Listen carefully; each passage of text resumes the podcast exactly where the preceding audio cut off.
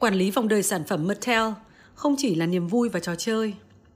Tình huống thực tế, Mattel đã thống trị ngành công nghiệp đồ chơi trong nhiều thế hệ với các thương hiệu cổ điển như Barbie, Hot Wheels, Fisher-Price, American Girl và một loạt thương hiệu khác. Trong hơn 50 năm, đồ chơi Mattel đã đứng đầu danh sách đồ chơi mong muốn của trẻ em trên khắp nước Mỹ. Tuy nhiên, gần đây doanh số của Mattel đã giảm khi các thương hiệu cốt lõi của nó tiến vào giai đoạn bão hòa. Thương hiệu Barbie nổi tiếng hơn 50 năm tuổi đã trải qua những đợt giảm doanh số lên đến hai chữ số trong 3 năm qua. Doanh số bán hàng của Sagging Fisher-Price và American Girl cho thấy người mua đồ chơi ngày nay ít say mê với những thương hiệu lâu đời hơn so với các thế hệ trước.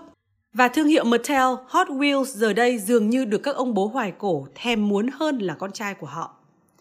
Mattel có thể đổ lỗi sự sụt giảm của nó là do các xu hướng của ngành công nghiệp đồ chơi ngày càng giảm, tỷ lệ sinh giảm, chi phí tăng, điều kiện kinh tế không thuận lợi và sự bùng nổ của các công nghệ kỹ thuật số khiến nhiều đồ chơi truyền thống giờ đây giống như di tích. Ngành công nghiệp đồ chơi toàn cầu đã bị đình trệ trong những năm gần đây, chỉ có các công ty dẫn đầu thị trường như Mattel và Hasbro mới đạt được những thành công lớn nhất. Tuy nhiên, không ai trong số đó có thể cạnh tranh với đối thủ cạnh tranh mạnh nhất của Mattel, tập đoàn Lego. Trong 10 năm qua, mặc dù ngành công nghiệp đồ chơi dần ảm đạm, song doanh thu của Lego đã tăng gấp 4 lần và tăng 15% chỉ riêng trong năm ngoái.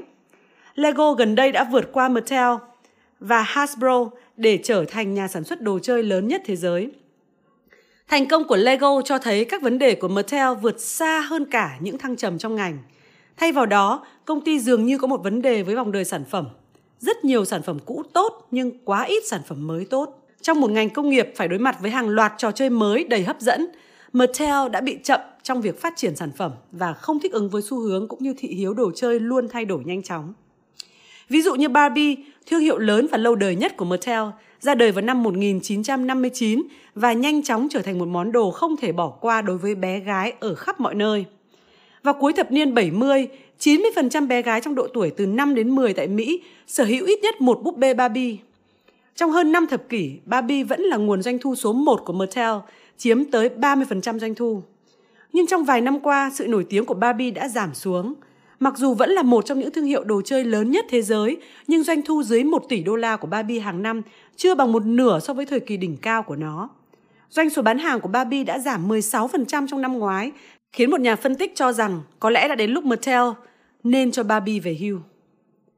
Có lẽ điều này chưa thể xảy ra ngay, nhưng giống như nhiều thương hiệu Mattel khác, Barbie đang thể hiện sự già nua của mình.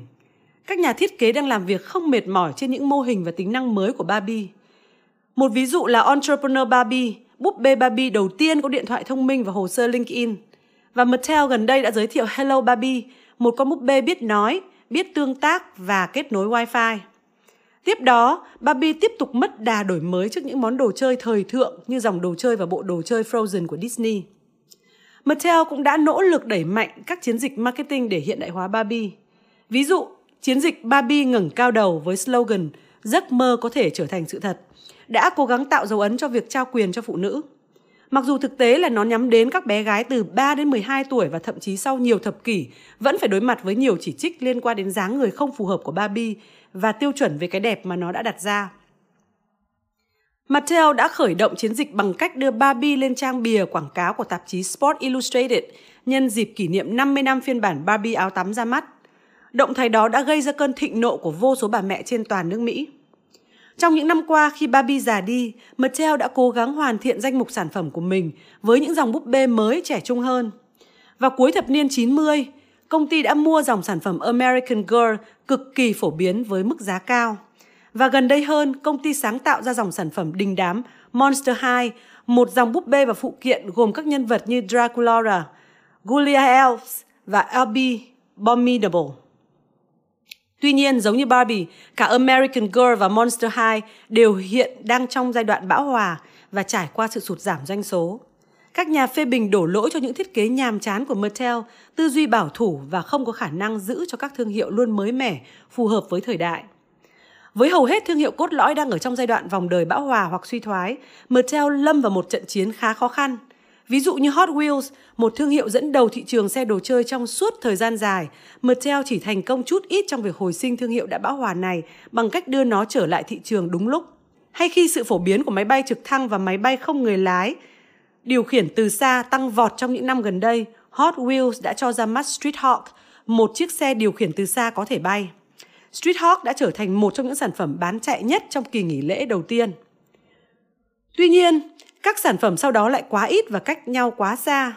Ngay cả với dòng sản phẩm đa dạng qua nhiều thế hệ, thương hiệu Hot Wheels vẫn không thể tự mình chống lại sự tấn công của các sản phẩm thời đại mới từ những đối thủ cạnh tranh với sự đổi mới truyền cảm hứng hơn.